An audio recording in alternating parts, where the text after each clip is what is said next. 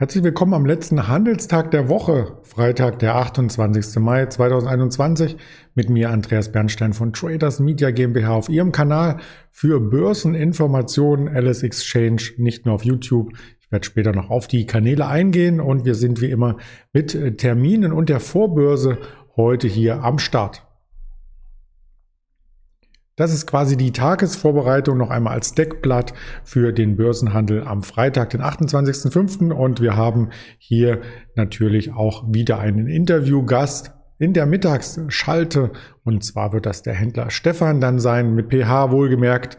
Da bin ich schon sehr gespannt, was er für spannende Aktienwerte mitbringt. Ich habe mich auf den DAX fokussiert, der gestern ja Kapriolen geschlagen hat, muss man fast sagen, vom, ähm, vom Volumen her eher unterdurchschnittlich, von der Volatilität her genau wie am Tag zuvor, wie am Mittwoch 140 Tage Schwankungspunkte, nicht Tage, Schwankungsbreite zwischen Tief und Hoch, so wollte ich es ausdrücken, am Handelstag.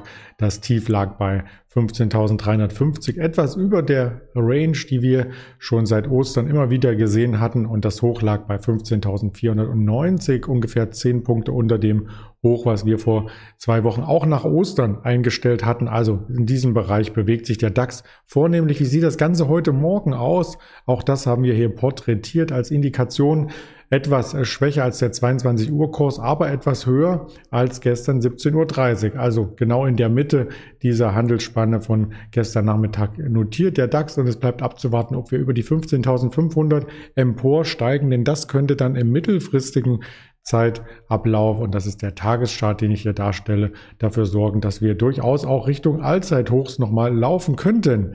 Also, das ist schon jetzt der dritte Tag, wo er konsolidiert, der Index.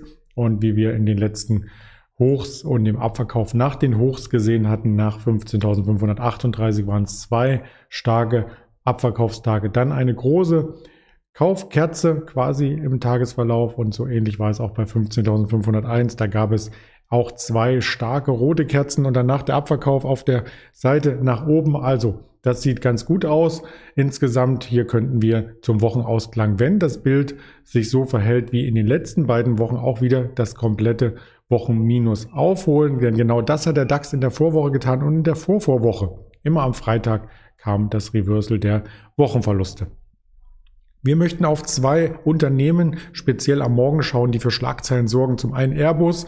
Airbus möchte die Produktion ausweiten. Das wurde gestern bekannt gegeben und will in den nächsten Jahren so viele Flugzeuge bauen wie vor der Pandemie. Und das sind natürlich gute Nachrichten, nicht nur für die Airbus-Aktie, die dann eben im Jahr 2023 bis 2025 wieder auf das Niveau der Covid-19 Vorpandemie ähm, zurückkommen möchte. Ende des Jahres will Airbus alleine 45 Einheiten der A320-Familie pro Monat produzieren, wohlgemerkt.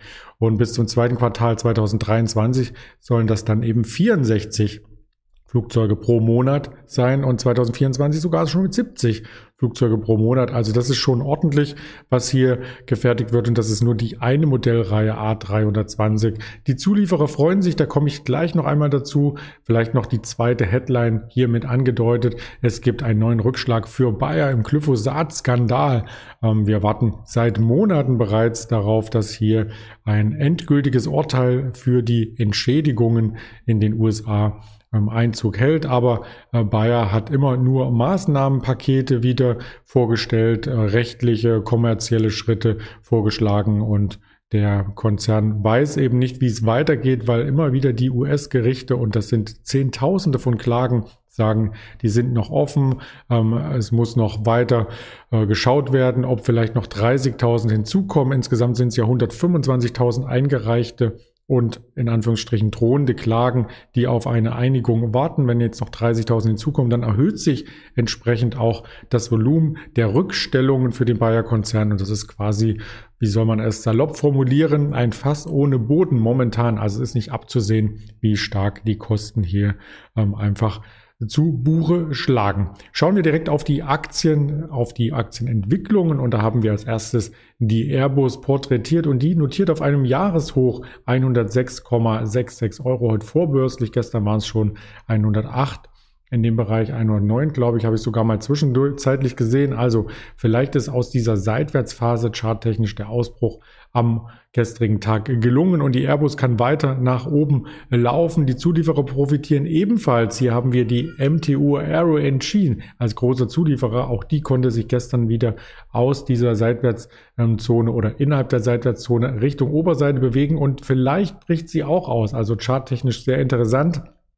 Die Zulieferer sollte man dann bei solchen News von großen Industriekonzernen auch mit im Auge behalten. Da gibt es natürlich noch mehr. Ich hatte jetzt nur die MTU Aero Engine ähm, porträtiert, weil sie eben im DAX gestern mit zu den Tagesgewinnern zählte mit 2,2% Aufschlag bei 210,65 Euro. Und hier sieht man auch ganz deutlich beim Ranking, dass die Bayer-Aktie gestern erneut zu den Tagesverlierern zählte und der Chart verwundert hier nicht. Auch eine Seitwärtsphase, wo wir uns aber im Gegensatz zur MTU eher auf der Unterseite orientieren.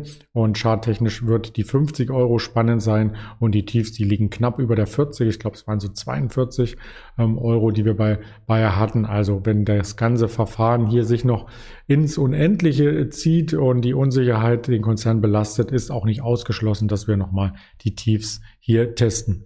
Was gibt es noch für Termine heute von Unternehmen, auf die man achten sollte? Die Adler Group stellt Quartalszahlen vor. Gazprom aus Russland auch sehr, sehr spannend, gerade was die Belarus-Geschichte angeht und eine Transneft dann am späteren Tag. Also da gibt es noch einiges am Freitag zu erwarten. Mehr als von Unternehmenssicht gibt es aus konjunktureller Sicht heute an Zahlenwerk und die Termine sind etwas klein geraten, aber ich trage sie dir gerne vor. Jetzt 8 Uhr kamen schon die Importpreise aus Deutschland, 11 Uhr folgt das Industrievertrauen und der Geschäftsklimaindex auf EU-Ebene das wirtschaftliche Vertrauen, die Stimmung im Dienstleistungssektor, das Verbrauchervertrauen, all das sind Themen, die auch den Euro-US-Dollar wieder bewegen könnten heute und am Nachmittag 14.30 Uhr.